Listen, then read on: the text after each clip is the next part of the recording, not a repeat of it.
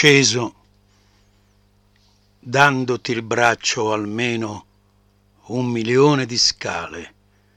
E ora che non ci sei è il vuoto ad ogni gradino. Anche così è stato breve il nostro lungo viaggio. Il mio dura tuttora né più mi occorrono le coincidenze, le prenotazioni, le trappole, gli scorni di chi crede che la realtà sia quella che si vede. Ho sceso milioni di scale, dandoti il braccio non già perché a quattro occhi forse si vede di più.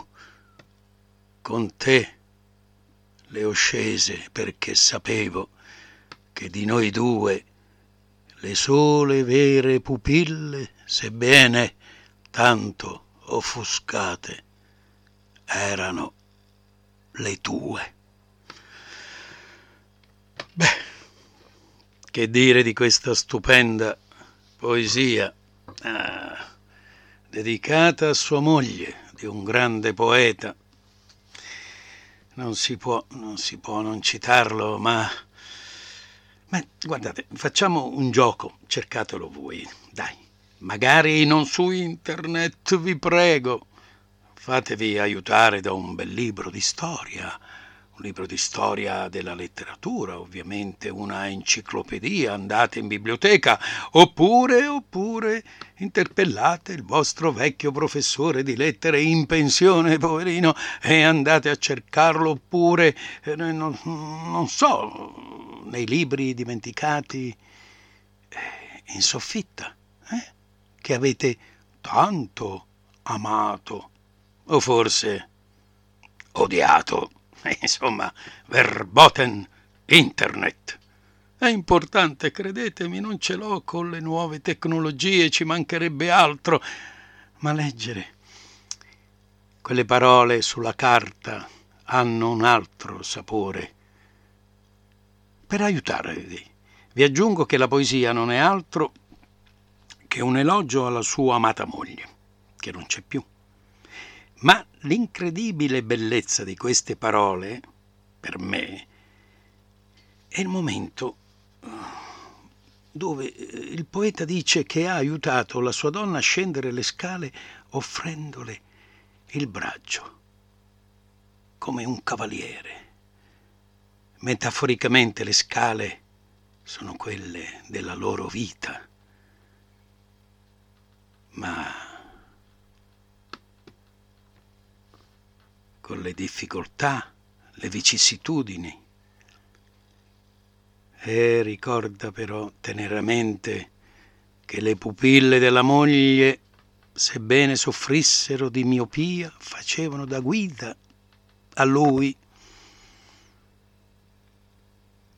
anche se lui le teneva il braccio, insomma, perché quelle pupille guardavano oltre le apparenze e i facili inganni che la vita ci offre.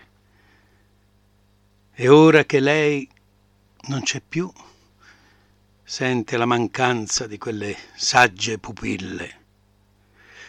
Eh. Ragazzi, un saluto a tutti. Beh, come va? Il caffè l'abbiamo preso e eh, io qua... Ah, è rimasto un goccino. L'ho già preso mentre accendevo qua tutto il microfono. Eh sì, è un buon profumatissimo caffè ben tostato, che con un aroma che si sente a volte anche giù per strada, me lo dicono tutti, e oh, io ci tengo. E anche bentornati e grazie che mi ascoltate, sperando di passare insieme qualche minuto e della nostra vita a riflettere, sognare, riflettere, sì, ma anche ridere, perché no, se ci riusciamo, riflettere come su questa poesia, che mi porta ancora di più a sottolineare l'importanza di una voce e di chi l'ascolta. La miopia saggia della moglie del poeta mi fanno riflettere sulla vita di chi ha, diciamo, una disabilità clinicamente parlando, ovviamente, ma meglio dire diversamente abile, e poi, e poi questo lo dimostrerò con alcuni esempi, comunque, come quello di non vedere o di vedere male. E credo che per queste persone la voce sia molto importante. La voce voce, non so, di un amico, della moglie o di un figlio. Eh sì, certo, ma anche la sua stessa voce. Diventa veramente importante il tono, il volume, la qualità, l'espressività, le sensazioni che una voce può dare a chi non vede.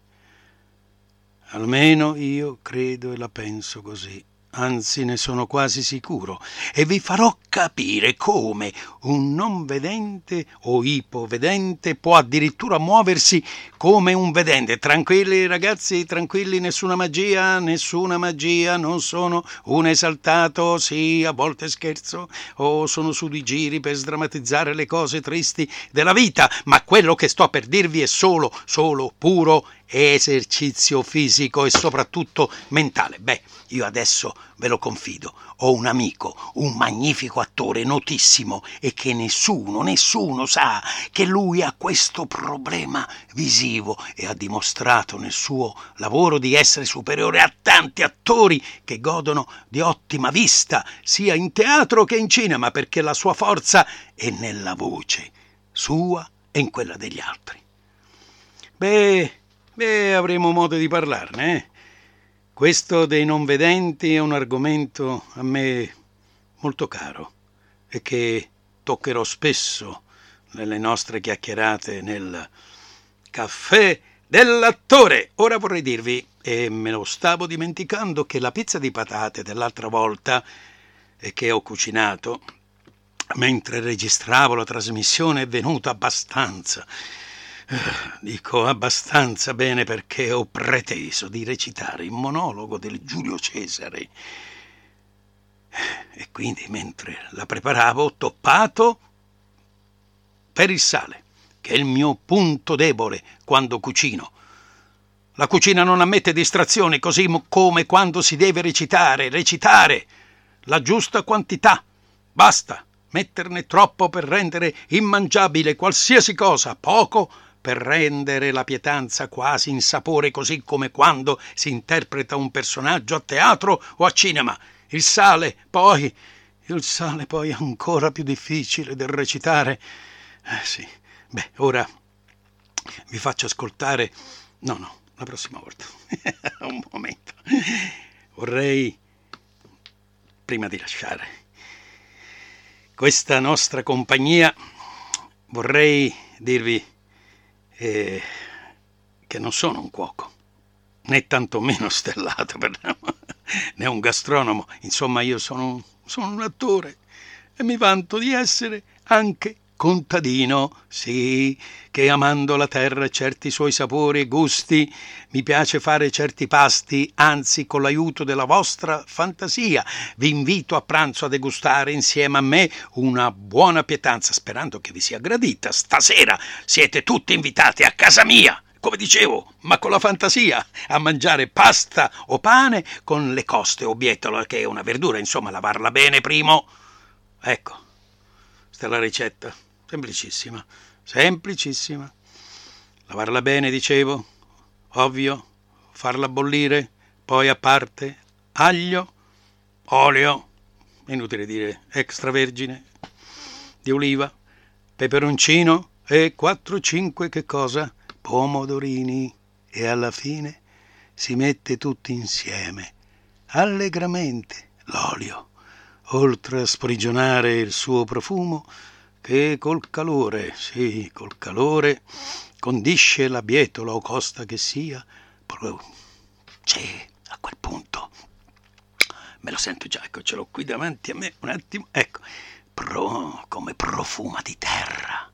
Ah, la mia bella terra di campagna, col suo vento, il suo sole, i suoi odori, i suoi amici animaletti, e poi la terra è brava, ti dà da mangiare gratis, insomma quasi gratis, dipende se la lavori tu o altri che pagheresti naturalmente, ma ne vale la pena, ne vale la pena sempre. Sapete quanta verdura? Uh, uh, uh, uh, a chili, quintali. E anche di questo ne riparleremo, sì, ogni tanto ogni tanto. Adesso veramente ciao, auf Wiedersehen, bye bye. Uh, e non dimenticate, non trascurate la vostra faringe, in particolare la laringe, che contiene le nostre care e preziose corde vocali. E se non trovate a proposito l'autore, sì, sapete cosa vi dico? Eh, se volete saperlo, lo dirò al prossimo appuntamento. Ora apro questo libro, incomincio a leggere anche in inglese col mio... Inglese sapete che io amo l'Irlanda, dunque eh, l'Inghilterra. Dunque, to be or not to be, that is the question. Che sarebbe poi eh, essere o non essere, questo è il problema.